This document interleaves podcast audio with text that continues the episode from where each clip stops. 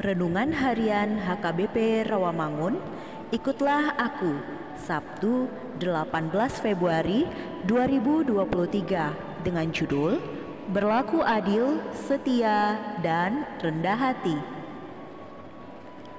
Bacaan kita pada pagi ini tertulis dalam satu Korintus sebelas ayat tujuh belas sampai dua puluh dua. Dan bacaan kita pada malam ini tertulis dalam Roma lima ayat dua belas sampai dua puluh satu. Dan kebenaran firman yang menjadi ayat renungan kita hari ini ialah Mika enam ayat delapan yang berbunyi,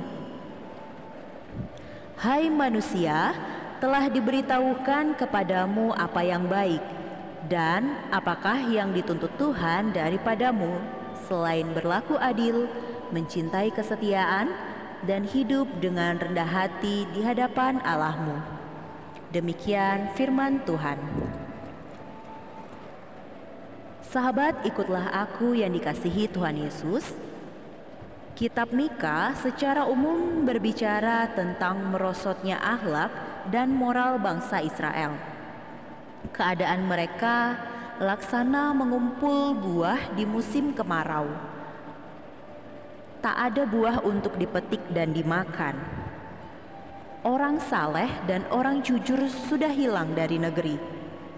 Mereka gemar mengincar darah sesama. Para pemuka hanya menuntut. Hakim gemar menerima suap, serta memberi keputusan sesuka hati. Hukum sudah diputarbalikkan. Orang terbaik dan jujur di antara mereka sudah seperti tumbuhan duri dan pagar duri. Kegemparan terjadi di antara mereka. Menyikapi itulah, Nabi Mika berseru agar mereka tidak lagi percaya kepada teman, tidak mengandalkan kawan, serta menjaga mulut di pembaringan perempuan sundal. Anak laki-laki menghina ayahnya, anak perempuan melawan ibunya, dan menantu perempuan melawan ibu mertuanya. Musuh orang ialah seisi rumahnya. Saudaraku, kiat untuk kembali ke jalan yang benar adalah menyadari identitas diri sebagai umat Allah.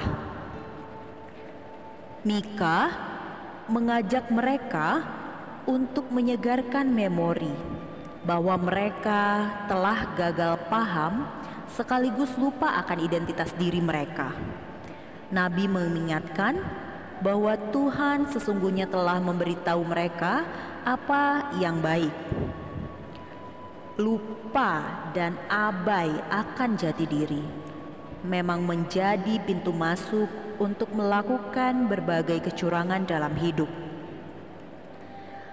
Di tengah situasi itu, Mika memberi seruan, peringatan, dan nilai-nilai moral.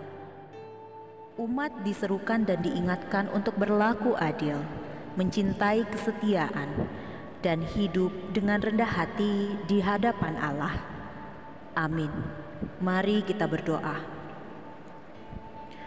Ya Kristus, kuatkanlah aku untuk setia melakukan kebaikan dalam hidup ini.